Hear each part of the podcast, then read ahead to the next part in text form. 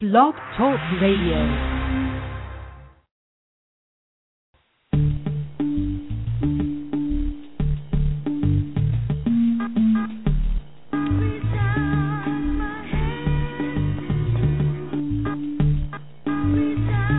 The Keys Network is proud to present Disaster Awareness for Community Preparedness with your host, Brother Rudolph Muhammad.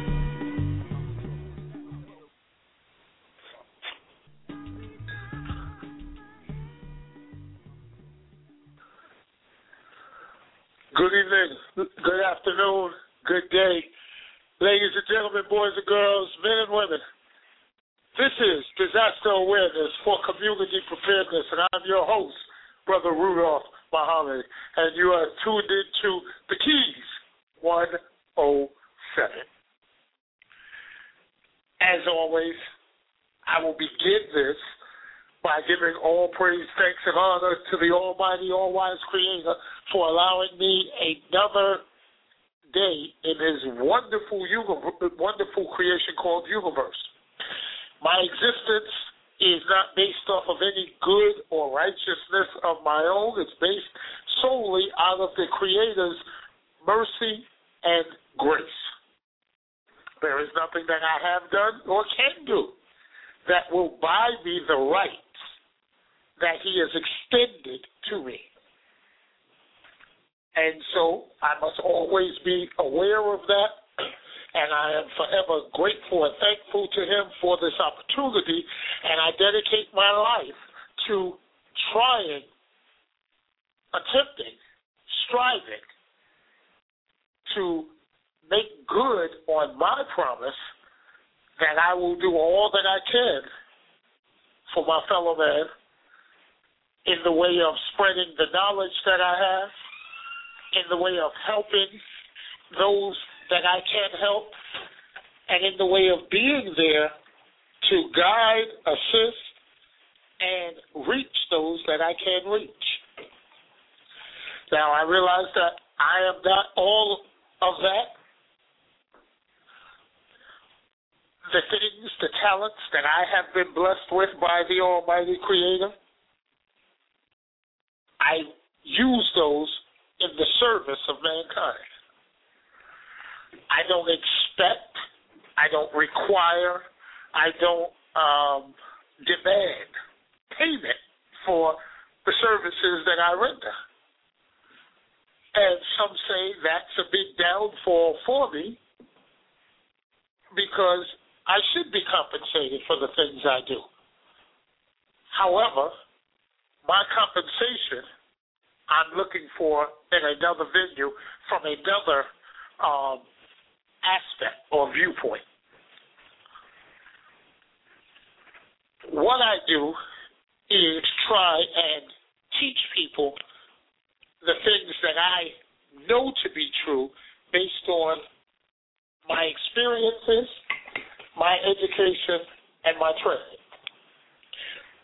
The unfortunate part is I deal in an arena, in a um, uh, a place that is not really the happiest, nor the brightest, nor the most comfortable place to be in, although it is still an actuality and a reality. I am someone like the Undertaker that you really don't want to see me around, although you know at some point we are going to have a meeting. Um, and so to try and offset that, I do certain things and I make certain jokes, some tasteful, some rather distasteful to some. But again, um, I am a human being working in an area that no human being should ever have to be in because it causes a lot of stress and it causes a lot of mental anguish looking at the charred, torn remains, the twisted wreckage of human flesh that is left by certain incidents, accidents, and sometimes on purpose.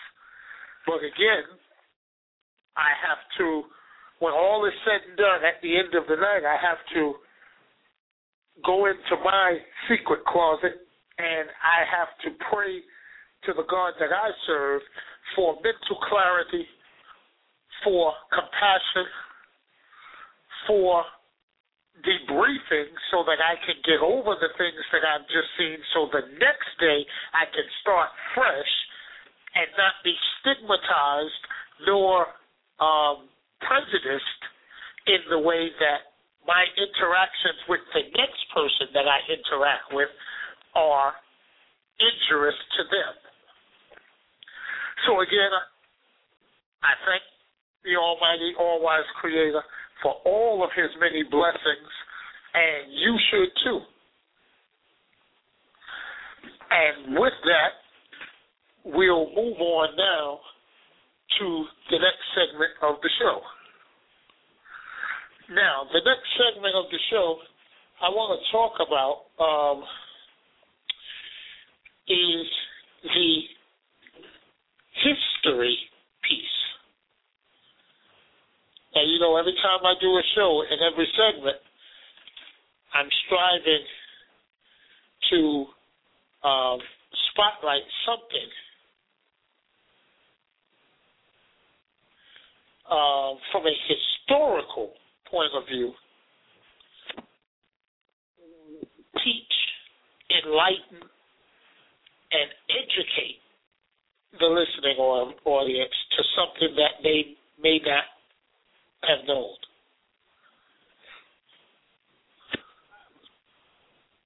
Okay. And with that, here we go.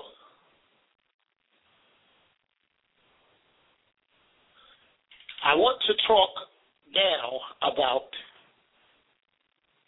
an organization, a business, a um, a um, uh, an entity that is well known out in society, well known more to some than to others. To some people, it's just um, to some people, it's it's just one of those things. Some people say they've heard of it. Some say they have never heard of it. Um, I've been involved with them since day one. Again, just doing my part. But they need to be recognized for who and what they are and what they do because they have made a major contribution to Society since 1994. It premiered in its hometown of Atlanta. And it premiered under the name the UniverSoul Big Top Circus.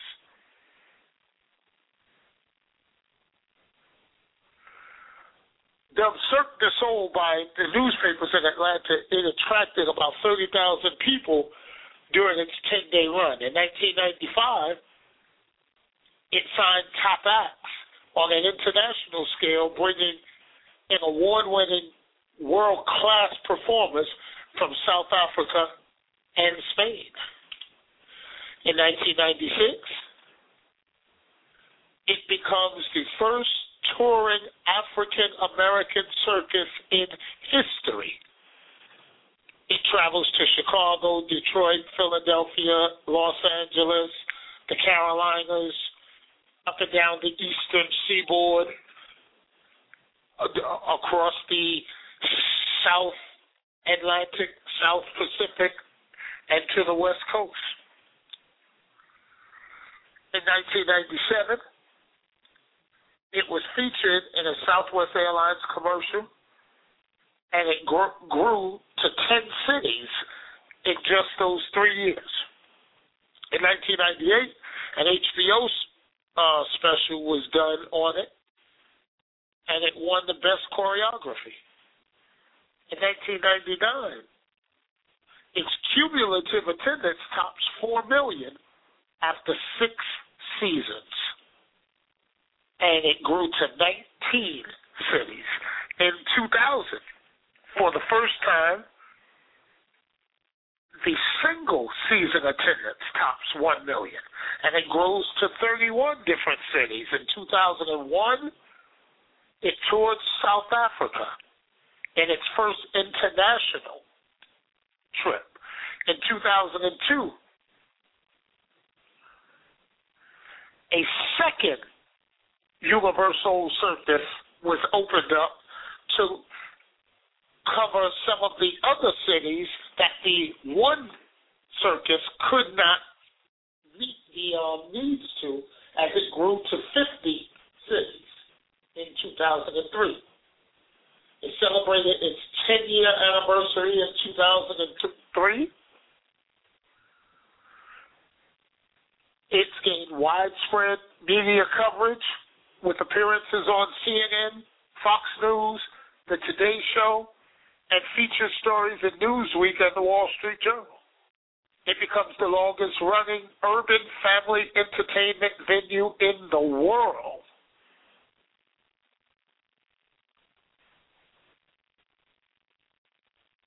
In 2006, it signs its first African American ice skating troupe And in 2013, they are still here, opening up today, tonight actually at 7:30 in Newark, New Jersey, after a stay in Brooklyn, in Queens, and in the Bronx. Again, this is the UniverSoul Circus, the Black Circus, as we call it, the African American Circus, as some call it but it's definitely a family entertainment environment that is conducive for the entire family to uh, view it together. It's very affordable in that the tickets are reasonably priced and it's designed in such a way that no matter where you sit under that big top in that tent, you get an excellent view of what's going on and a great show for your money. So again, this is hats off to Mr. and Mrs. Walker and those staff, family, friends, co-workers, clients, consultants, everyone who plays a part in the production of the UniverSoul Circus each season. And this was our history moment. The UniverSoul Circus coming to a town near you. Go online, check their website, Universal, not Universal, not Universal Soul Circus, Universal circus.com. All right, looking at uh, my watch, it's about 4.16 or 16, 16 hours. And now we'll go into another segment where what I wanted to do today was to educate, again, the public on some things that should be known but may not be known. What happens when you call an ambulance?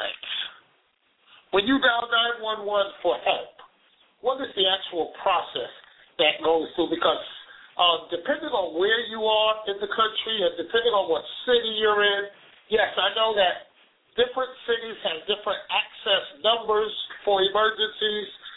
Here in New York, it's 911, and that will get you police, fire, and EMS. In certain cities, there's there may be 611 for the ambulance, 711 for fire, 811 for police, whatever it is in the city that you're in, what is the actual process that goes on when you call for help?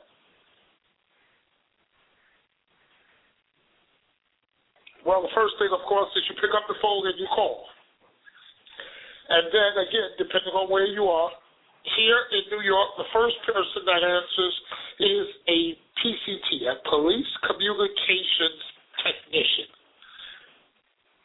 And they ask questions to establish and confirm the location of the incident, what is actually going on, so they can determine where the call needs to go.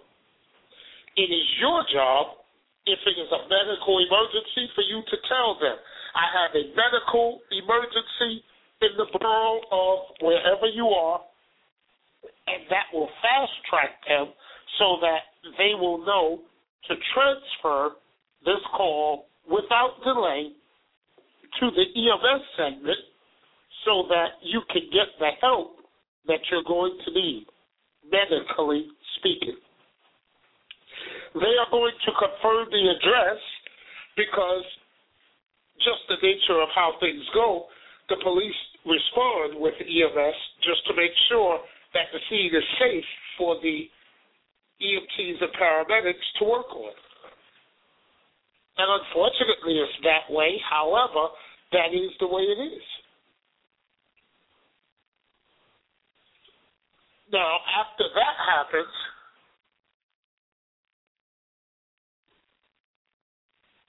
excuse me, after that happens, then now a call receiving operator, a call receiving operator will now get on the phone with you, and the first thing that they want to know from you are you calling for yourself or for someone else? Then they want to know the person that you're calling for. Are they breathing? And then the next question is, are they awake? Those three questions are major questions to add, to answer for them because it helps them to determine what's going on and helps them to uh, prepare the appropriate response for you.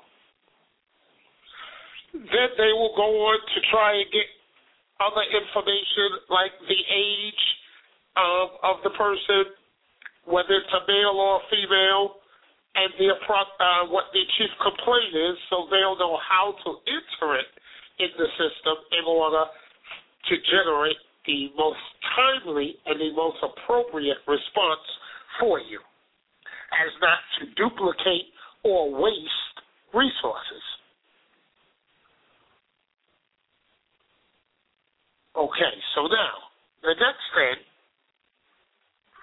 is now, once they confirm the address with you three times,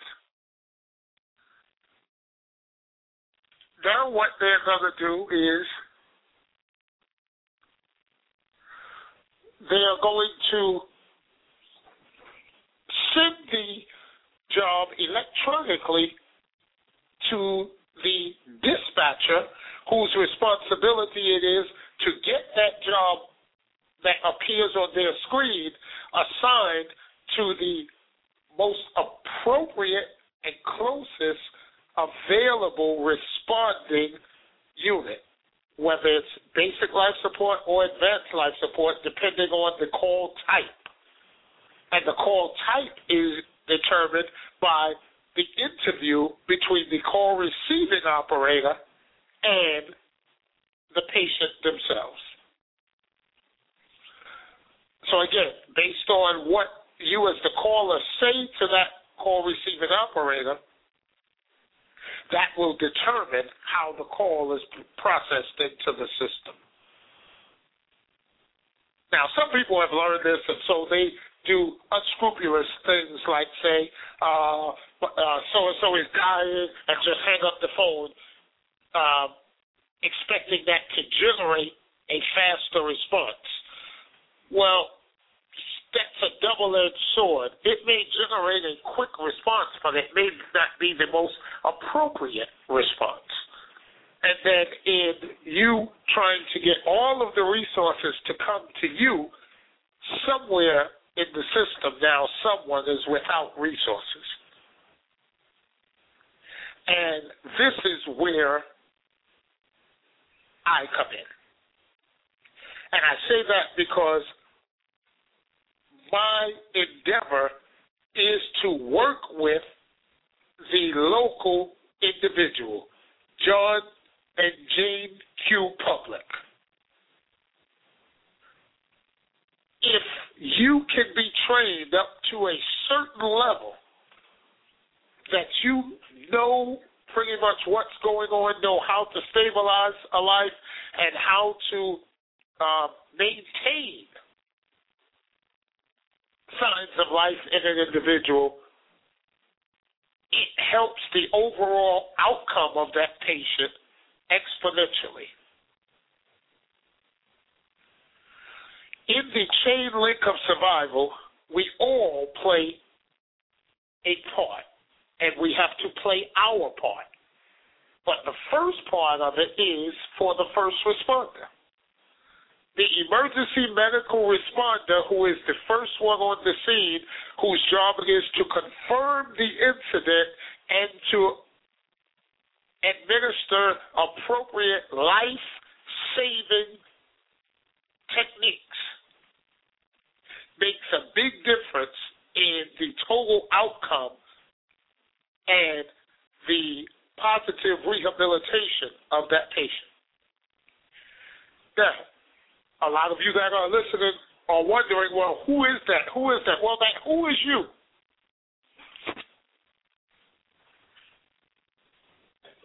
The who is you.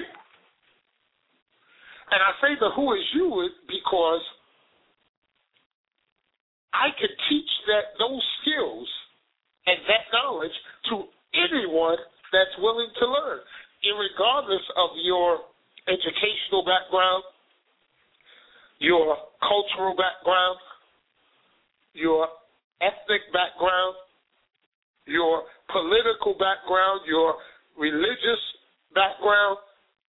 None of that matters where teaching these skills are concerned.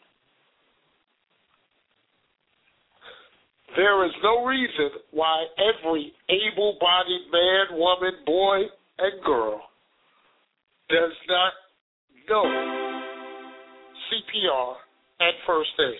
Do we have a caller on the line? Okay.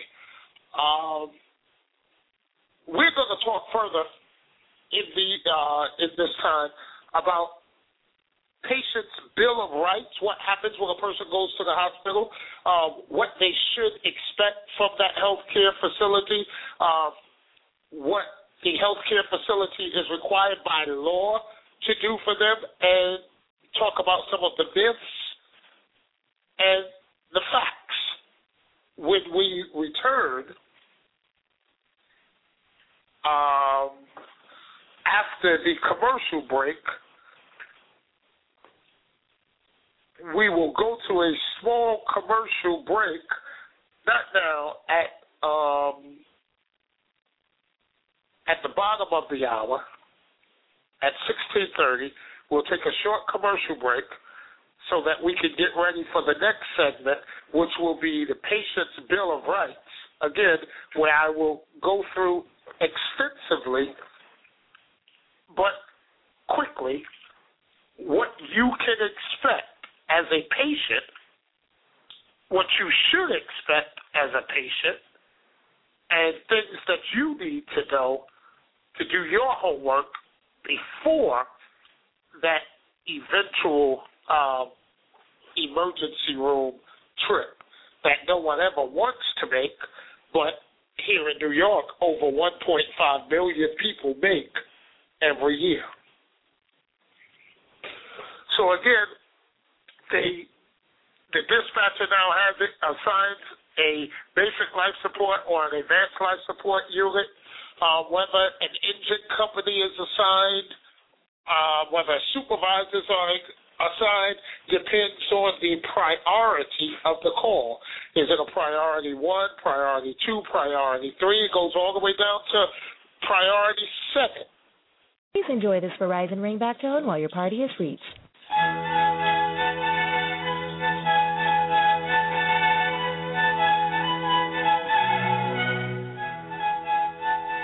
We have a caller on the line?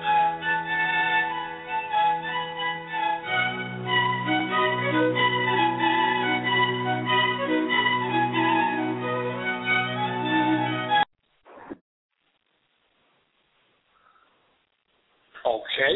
Um, at some point, we're expecting a call from someone that works in a major hospital in a major city who works in a particular department of the hospital who will talk about some test procedures and tests that are generally um, requested and run on patients and what the results of those tests confirm in order to help that person or the doctor with the diagnosis for that person, but to help that person come to a favorable outcome by organizing and setting a care plan.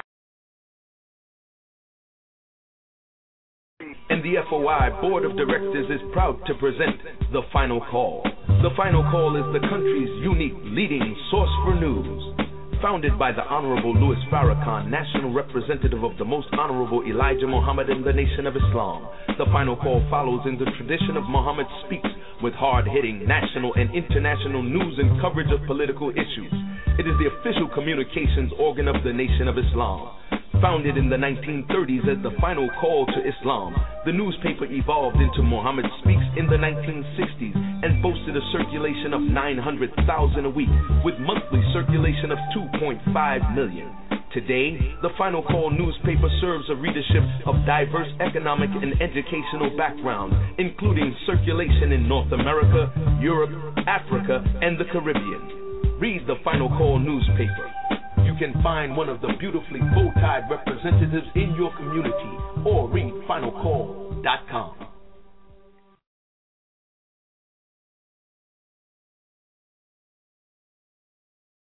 Rafika Consultants and Services LLC is on the cutting edge of emerging technologies for designing online classes and providing face to face and virtual technology training or help with computer programs, web design, and graphic arts.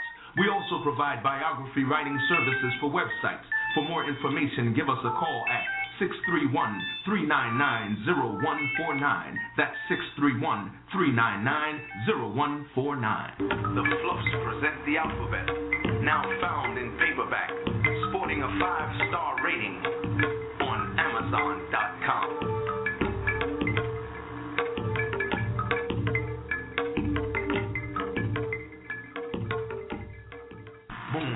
fashions and gifts that bring out the best in you.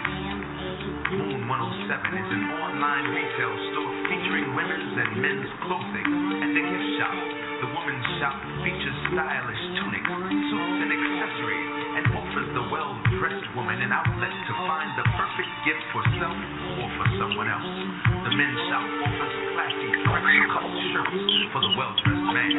The gift shop offers organic skin, hair, accessories, and inspirational music imported from Africa, India, and Asia, as well as jewelry and accessories.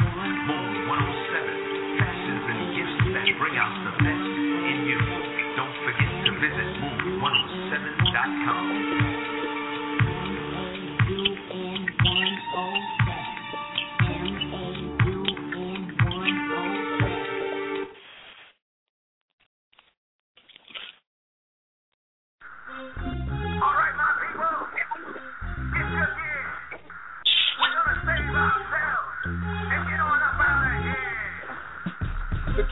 Network is proud to present Disaster Awareness for Community Preparedness with your host, Brother Rudolph Muhammad.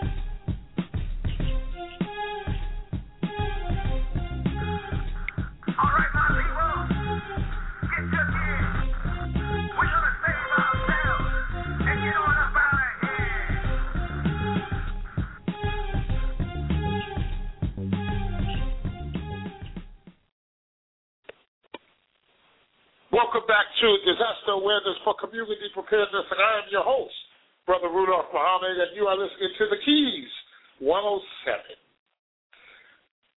Again, I hope that you have, as I tell you each week when you tune into this show, always have some blank paper and something to write with because you will get inundated with a lot of information here may help you later on down the line. Information that may be good for you as well as your family. So now, getting back to what we were dealing with.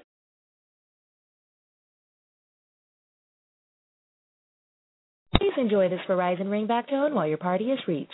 About some of these issues. Okay, so now we were discussing um, what happens when you call 911, how the process is. The ambulance gets to you, they decide that uh, the person needs to go to the hospital. Now they're transporting them to the hospital. Okay, now what rights do the patients have? All right, one myth is that it's the patient's right to go wherever they want to go. Wrong answer.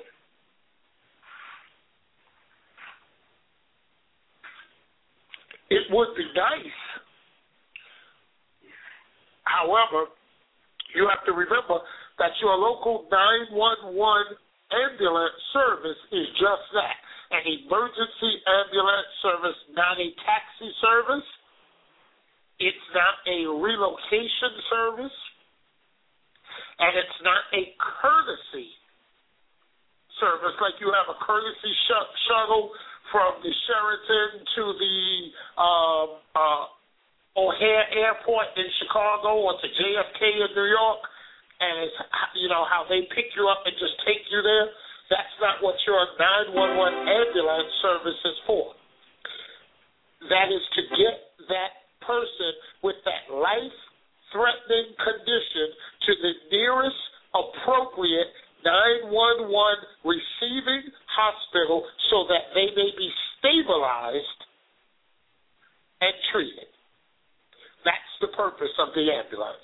Now, in those areas where you may have a volunteer ambulance company, they have a little less stringent guideline where maybe they can take you out of the catchment area or you know they can transport you to the hospital of your choice, again depending on uh, on your status and whether you are stable or not. Okay, so it's important for you to understand that. Uh, okay, who caller? Hello, caller. Um, I don't know if they. Assalamu alaikum. Walaikum salam. Is this Lachelle Muhammad? Yes, sir, it is. Oh, wonderful. Uh, listening audience, um, I want you to um, put your hands together and uh, if you uh, put your fingers up and snap, whatever it is that you do when you uh, approve of something. But we have Sister Lachelle Muhammad all the way from Detroit, Michigan, on the line with us. And just so you'll know, the reason that she's on the line is to help bring some information to you um, regarding your care or treatment when um, in the facility. She happens to work in a cardiologist's office, um, and so she's familiar with the routine and some non routine tests that are run on people who have issues with their heart, their valves, or their cardiovascular systems, which I guess is a majority of Americans or people in general. Um, And so we're going to pick her brain for a few minutes so that you can get um, some necessary information that may help you or a family member. Now, Sister Michelle, all right, can you just please announce, uh, tell them who you are and what it is you do? Um, I work in uh, non-invasive, non-invasive, so no cutting, non-invasive cardiology um, in a metropolitan Detroit area hospital, and we do all of the non-invasive cardiology procedures. Our another wing does the invasive cardiology procedures. So we do generally what you will start off with is an EKG. So say you're having some palpitations, a little heart flutter, you just feel a little something in your chest. The first thing that will be done for you is an EKG, and that's um, electrocardiograph. So that's just um, looking at the electrical currents that go through your heart, and we all have electricity in our bodies. Of course, if you watch on television if someone dies, they get the paddles and they say clear, and they charge them and zap them with a little electricity to try to get their hearts back going. So it's just checking the electrical currents of your heart to see if the SA node is firing properly to send the proper beat through your heart, and which we want is a normal sinus rhythm. Anything other than normal sinus rhythm, there's a problem, and then you will go to the next test. Okay, so that's the EKG. I'm quite sure everybody should be familiar with that. That's the more routine and standard mm-hmm. test that's um, requesting on just about anyone that goes yeah. into the hospital. Like you said, that's complaining of chest pain, chest discomfort, or things of that nature. And generally, it's called the 12 lead. The 12 lead EKG is the one that's uh, most recommended. So you want you should have 12 of those little daisies or little circles, you know, so many stuff on your chest, one on each arm one on each leg, and one on your ankle, which is just a ground wire. But that's the 12 lead EKG. All right, and that gives to us medical professionals, to those, to the radiologists, the people who are interpreting the EKG, that gives almost a 3D picture of the heart and what's going on, correct? Absolutely. yeah, because it's looking at it from 12 different angles. That's what the, why they call it the 12 lead. It looks at it from 12 different angles, and you'll see where the firing problem, if the problem is in which valve, which area of the heart, where it's firing incorrectly, what's not opening. You can see a lot from a 12 lead EKG before you would move to the next step. Okay, now for again, for those of you in the listening audience, this may sound Greek to you. Okay, I mean this may you know, be hard for you to comprehend as hard as um, Japanese algebra. However, work with it. When I'm going to try and uh, get it into regular, everyday English so that you can understand.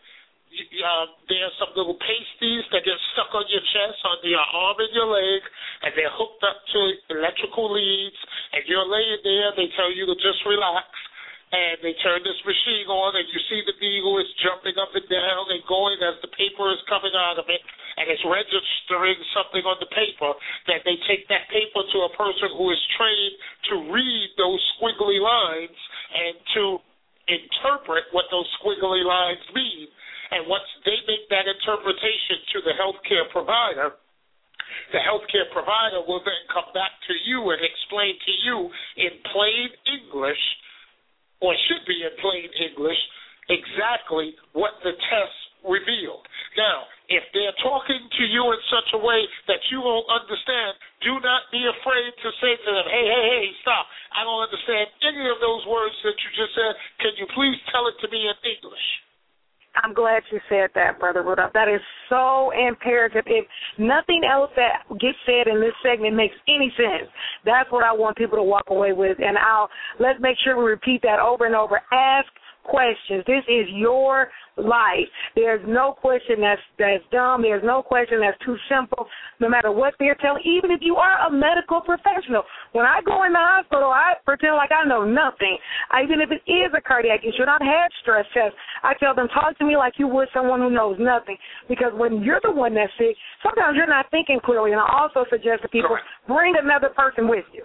Bring someone else with you who's taking the note who can because you'll get out of the office and say he said something about palpitate. He has something about. He'll start getting fuzzy when they're throwing it all at you. So bring another person that you trust that can stay in the office with you and take notes for you, but you have to let the doctor know that that's okay because there is HIPAA laws about your protected health information, and you would have to okay it to the physician in advance. I'm bringing this person with me. You can speak freely in front of them. They're taking notes on my behalf. On that note, let's let's segue into the next segment that I wanted to talk about.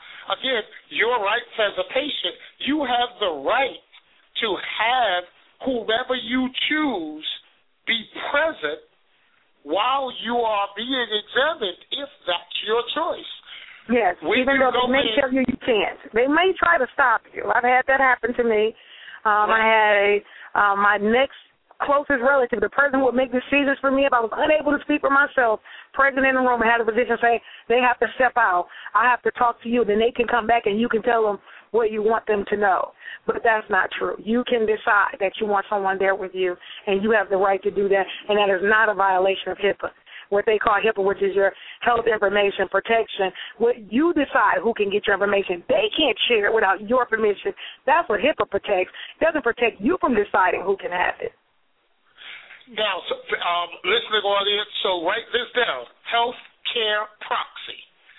Health care proxy.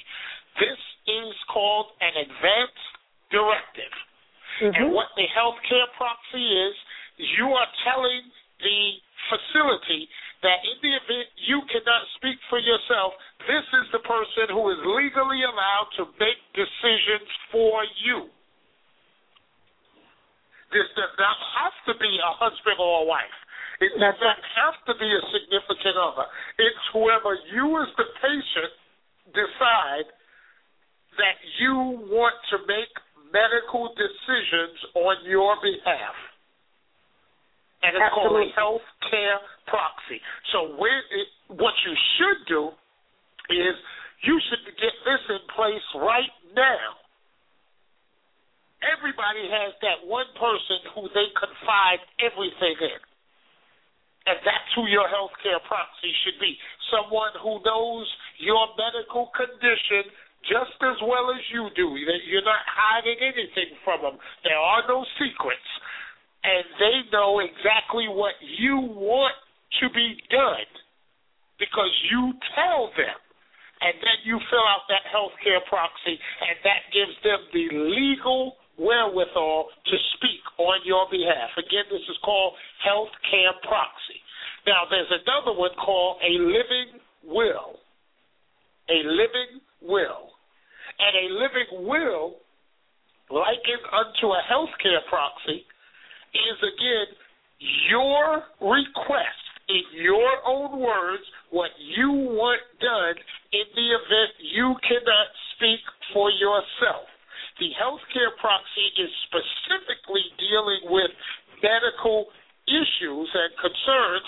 The living will is dealing with, it can be dealing with medical issues, it can be dealing with social issues, it can be dealing with mm-hmm. domestic issues, it can be dealing with habitation issues.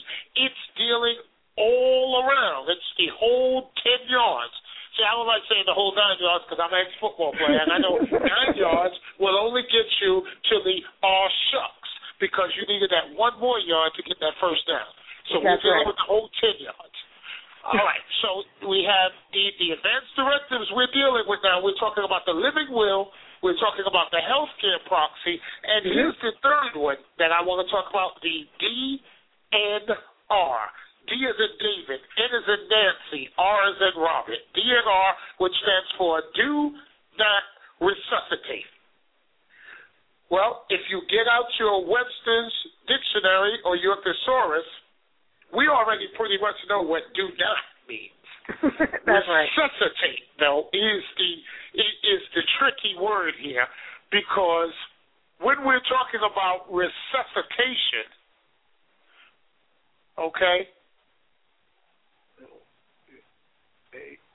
All right. When we're talking about resuscitation, what are we really talking about? That's a fancy uh, a fancy word that really a lot of times we get lost. Um, we pretty much think we know what it means, but again, we're talking legal now. We're talking legal definitions. That's right. So now, me as a healthcare provider, someone that's trained to save lives, and that's all that I do. Um, if someone is not breathing, I will breathe for them. If someone's heart is not beating, I will circulate the blood around their body for them in the form of chest compressions, uh, which we know to be CPR. A person with a do not resuscitate order is saying to me as a healthcare provider, in the event my heart stops beating, I do not want you to use any extraordinary means to keep me alive. Now, what does that really mean, though, to me as an emergency medical technician or as a nurse? Again, this is Brother Rudolph talking to you. Let me give this disclaimer. The thoughts and views on this show uh, should not be attributed to the producers or owners of Blog Talk Radio nor the Keys 107. These views that are coming from Rudolph Muhammad are strictly his and his alone. Okay, that's the disclaimer. Your DNR order don't mean jack to me. I'm being honest with you. It don't mean a hill of beans to me. Why? Because it's a piece of paper, and unless it's out and in front of my face at the time I encounter you, I'm not looking for it. I'm taught, I'm trained, and I'm practiced in the art of cardiopulmonary resuscitation. And that's what I'm going to do. So if I'm around you and check your carotid pulse and you don't have a pulse, be prepared to get your chest pushed on. And I'm going to push on it until I can't push anymore. But your DNR, your do not resuscitate order, resuscitate, is a verb. It means it's an action word. That means to revive, especially from apparent death or from unconsciousness. So, again, the do not resuscitate order only kicks in at the point that the person's heart stops beating. If the person's heart is still beating and they're not breathing, the do not resuscitate order does not come into play because ventilation is not considered resuscitation. I'm going to say that again. If you stop breathing and I start doing manual ventilation or I start assisting you with your ventilations, okay, in a very technical sense, I have not violated your DNR order. Now, when your heart stops beating and I go to pushing on your chest, now I have. If I know that you have a DNR order. Now, you also need to know that if you have a do not resuscitate order by your signed by your private doctor, it must have your name, written legibly, legibly. It must have your uh, primary care physician's name written legibly. The date must be on it because they are not forever. They do expire and have to be renewed, and it depends on what type of facility you're in, whether you're in a long-term care facility, whether you're in an emergency facility, whether you're in a rehabilitative facility. It makes a difference. For instance, in a hospital, a DNR order has to be rewritten every 72 hours, whereas in, in a long-term care facility, it doesn't have to be rewritten for 60 days. So this is again something you need to know as a consumer. And I call you a consumer because that's what you're doing. You're consuming medical expertise. So remember that. Now, um, is there something that I anything I missed, um, Sister Lachelle, about that DNR or any other advanced directives? No, you were right on point. The only thing I would add is, as you said, is um, if you're if you're doing the ventilation, some hospitals or most facilities will also push medication. Right. There are certain meds they'll push as well. So you have to be very specific what you do and do not want done. But I mean, if if you're not getting the if your heart is not beating, pushing the meds really is a waste of time. Um, so, or if you're not getting the ventilation, pushing the meds is a waste of time. But there are some people that that's the way they write their DNR because they're not clear on exactly what they're saying. Also, what you mentioned about the advanced directives and living will, sometimes that's intimidating to people because they think they have to hire a lawyer. Can you speak to the fact on that? Oh, yes. This is wonderful. Google.com. That's right. There are many websites on the search engines, on, on the internet, that you can go and get free forms, download them, print them out, and just fill in the blanks. Um, if you don't have a computer, go to a library. But the main thing you need to know is that no, you do not have to hire an attorney for an advance directive. You can do your research on it, and you can just go get a form and fill it out yourself, and there you go. That's that's your DNR, that's your living will, that's whatever it is that you want to do uh, in this day and age with the uh, internet. And if you go to your bank or credit union, a lot of times a notary public is a free service to members. So you can just get it simply as notarized and make sure you have that document with you when you go into the hospital or someone that can bring it to the hospital, add it to your medical record so they know who you want to make those decisions for you. At most hospitals, if you're admitted to an inpatient status, not in the emergency room and not in observation, but in full admit they have you sign a document and they ask you whether or not you have advance directive, a living will, um, health care proxy. And if you say you do not, they are duty bound to give you some information. So they're supposed they can't just ask you that and you don't know what it means. So I know where I work in most of the facilities I've worked in and I've worked in several all of them have the booklet on hand and they'll bring it to you and then if you would have to have a notary and there are some mobile notaries who'll come to you and charge you a fee per page to notarize, and you can get it done then. Okay, so th- there we have it on advanced directives. It's so important. Again, family, the the purpose of this is to educate you, to make you independent to give you the information that's necessary so that you can make informed decisions about your health care. That's the whole purpose of this segment that we're doing now, so that you are um, educated enough to make an informed decision about what you want done to yourself. Brother Rudolph, can I add something? Certainly. I would also suggest to the listeners that when they go, every doctor's appointment they go to, they ask for a copy of any blood work that was done that day, of any information that the doctor can make copies for them. So you keep a personal updated record.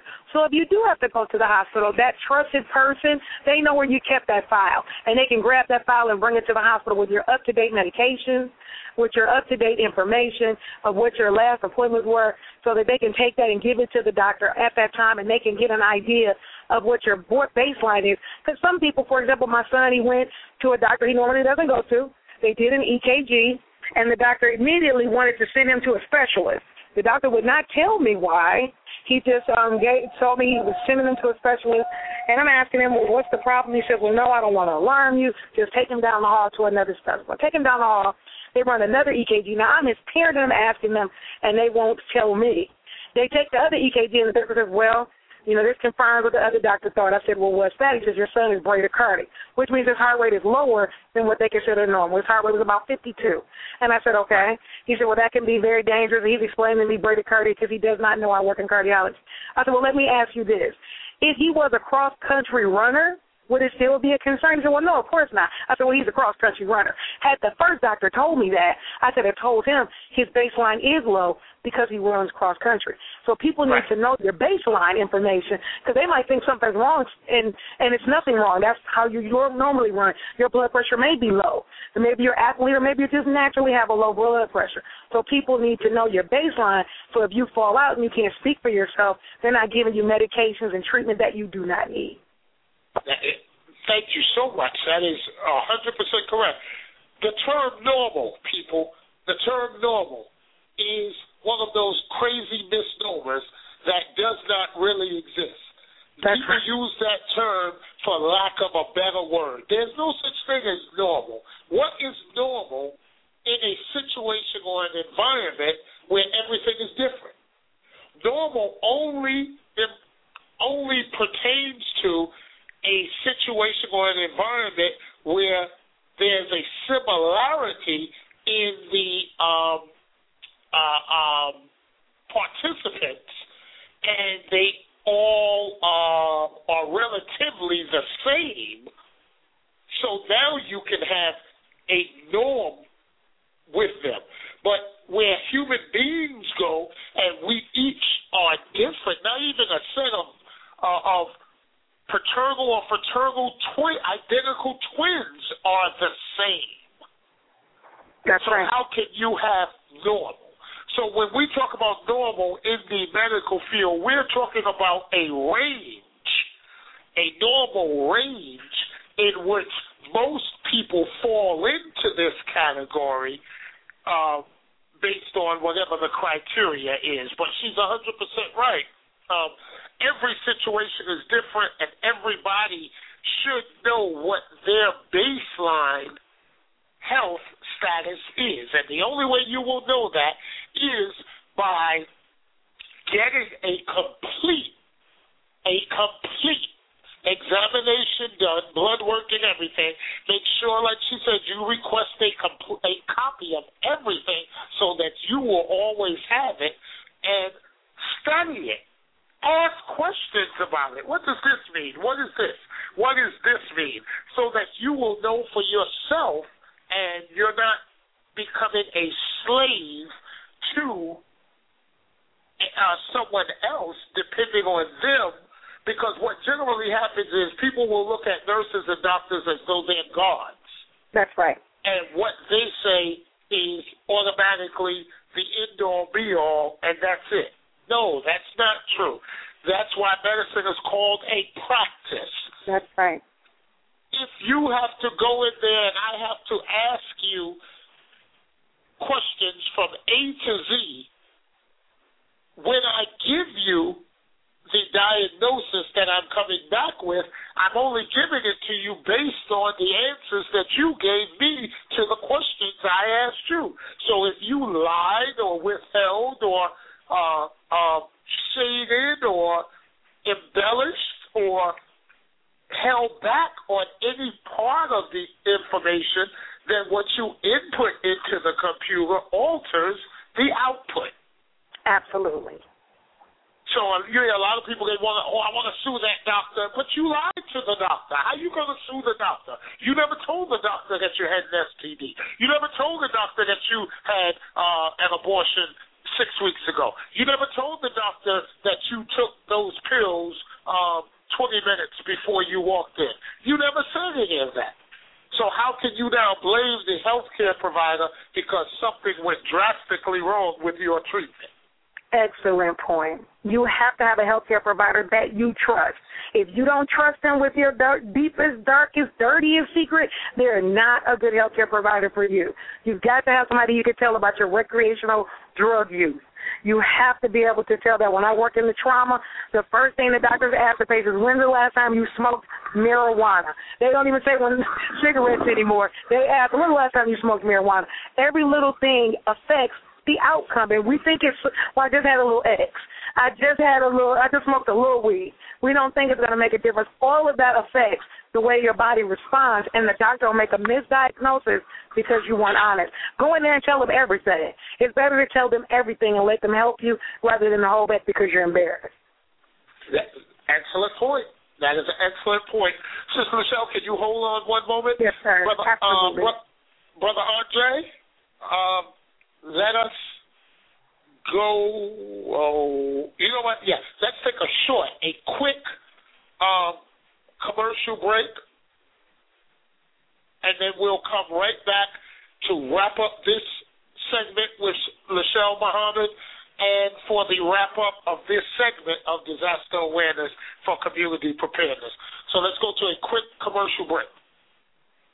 Rafika Consultants and Services LLC is on the cutting edge of emerging technologies for designing online classes and providing face-to-face and virtual technology training or help with computer programs, web design, and graphic arts. We also provide biography writing services for websites. For more information, give us a call at 631-399-0149. That's 631-399-0149. The Fluffs present the alphabet, now found in paperback, sporting a five-star rating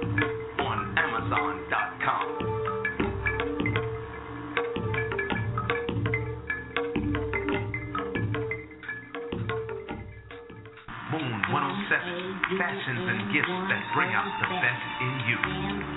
Moon 107 is an online retail store featuring women's and men's clothing at the gift shop. The woman's shop features stylish tunics, suits, and accessories and offers the well-dressed woman an outlet to find the perfect gift for self or for someone else. The men's shop offers classy French cut shirts for the well-dressed man. The gift shop offers organic skin, hair, bath accessories, India, If you these Asia, to get off the desk. What, you left? Oh, okay. All right. I'll take care. the best. Don't forget to visit I'm, moon107.com. I'm going to.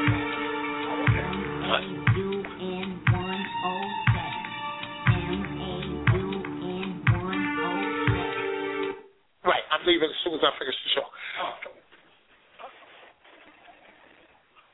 Ladies and gentlemen, boys and girls, family, uh, thank you for uh, tuning in to Disaster Awareness for Community Preparedness. We are blessed with um, commentary from Michelle Muhammad. She works in non-invasive cardiology in a local uh, Detroit health facility and we are we were talking about your rights as a patient and what you need to know, what you should know, and the things that you should do in order to help you to better come through the system when you have to go into it. Look, let's let's let's understand what time we're in. Um, the medical field, the healthcare field, is changing. They are closing hospitals.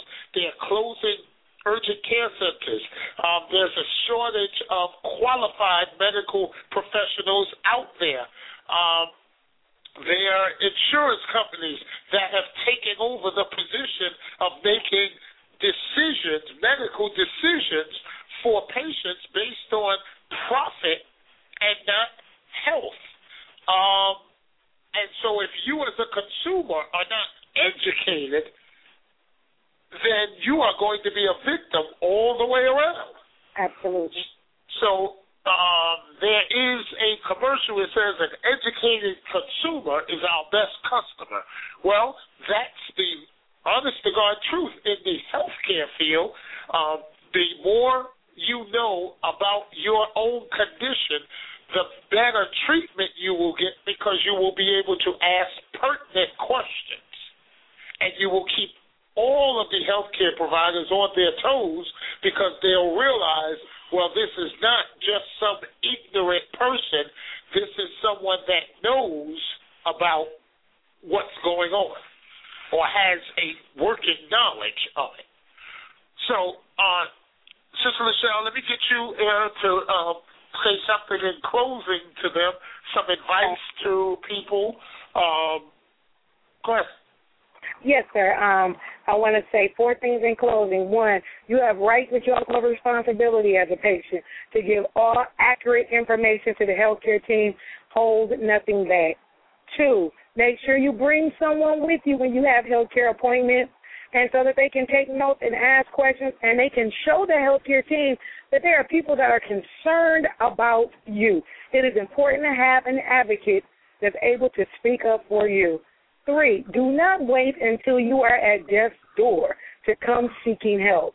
When you know your body and you know that pain in your side, that's not normal. If you have to go find a free clinic, go find one and get checked out. Don't wait until you're in so much pain that you can't open your eyes before you go get help. Because sometimes you wait too long, and the medical professionals can only do so much. As Brother Rudolph said, they are not God. And the last thing I want to say is ask your doctors if you can get 90 day prescriptions instead of 30 day. Most prescriptions you can do at 90 day refills. So that way you have your medication because you never know. We can have another disaster emergency where you can't get to the pharmacy, where you can't go get your refill. And if you have a 90 day supply, when you get to that last two weeks, you can usually call and get your refill, and you have a little overlap. You can have your refill in place. When you get to those last 10 days, 10 to 14 days, most pharmacies will let you put the refill in and let you come and get it. So start preparing to have your medications available for a longer period of time and ask what are the side effects of all medication you take. And as Brother Rudolph says so expertly, make sure you do the research. Don't let them just give you Lipitor because you saw the Lipitor commercial. Go Google Lipitor and see what's the side effect of Lipitor and see if anything has less side effects. And with a lot of medications, there's also a holistic or natural alternative if you haven't gotten too far sick. So you make sure you're an educated consumer of your health care. Thank you, Brother Rudolph, for having me on. It's been it's a wonderful show, and it reminds me of things that I need to do. So I thank you too. Well, thank you, Sister Michelle, for giving us time out of your busy schedule, and um, we will have you back again, God willing, very soon, uh, dealing with another specific topic um, that you will be most helpful with us on. So thank you again. Um, listening audience, it's time. Yes, that time again. Uh, we're at the end of another program, and I pray that you were able to get something out of the barrage of information that came this week. A bit uh, different from our normal um, routine programs, however, still on the topic of disaster awareness for community preparedness because the medical field in itself and the emergency medical department uh, clearly can be a disastrous place for you as a patient, but also for your family members because of ignorance and lack of planning.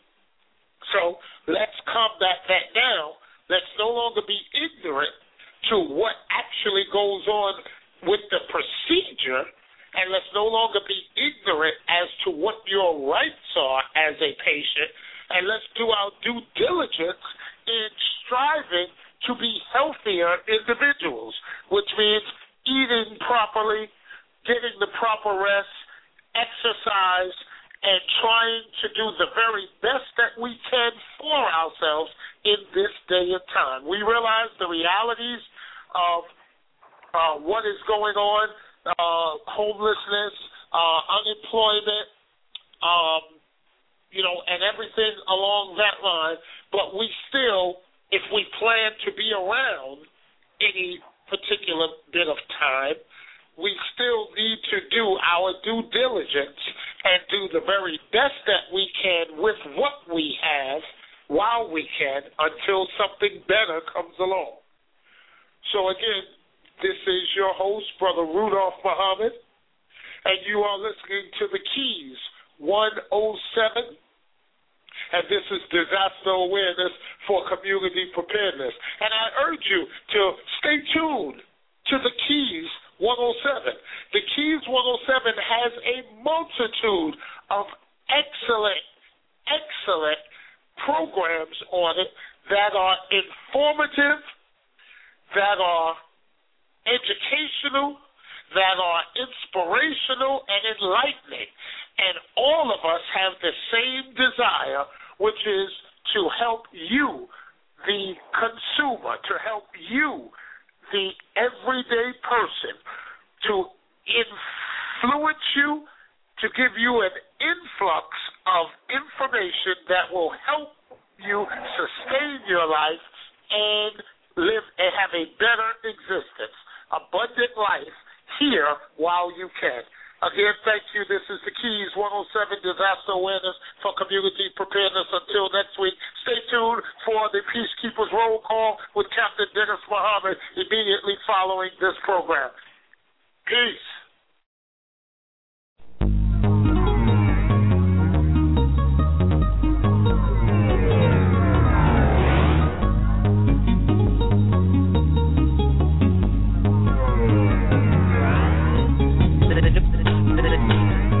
Black culture demand. We look out for those shut down, shut in, or shut out unjustly. The, the, the, new black culture demand. We save our homes. The, the, the new black culture demand. We keep track of our spending habits. The, the new black culture demand the, the, the, the, new black culture demand. We prepare for an unseen disaster. The, new black culture demand. We keep the peace. The, new black culture demand. We have respect for life. The, new black culture demand. We speak creatively. The, new black culture demand. We open doors. The new, the new, the new black culture demand. We rebuild our community. The, new black culture demand. We teach the children the truth. The new black culture demand. We join on to the black diaspora. The, new black culture demand. We communicate. The, the, the, new black culture demand. We listen to the Keys 107 on Blog Talk Radio.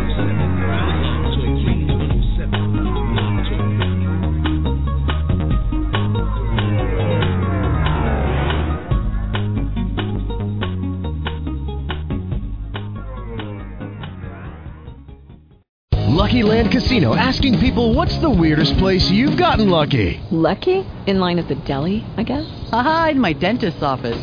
More than once, actually. Do I have to say? Yes, you do. In the car before my kids' PTA meeting. Really? Yes. Excuse me, what's the weirdest place you've gotten lucky? I never win and tell. Well, there you have it. You can get lucky anywhere playing at LuckyLandSlots.com. Play for free right now. Are you feeling lucky? No purchase necessary. Void where prohibited by law. 18 plus. Terms and conditions apply. See website for details.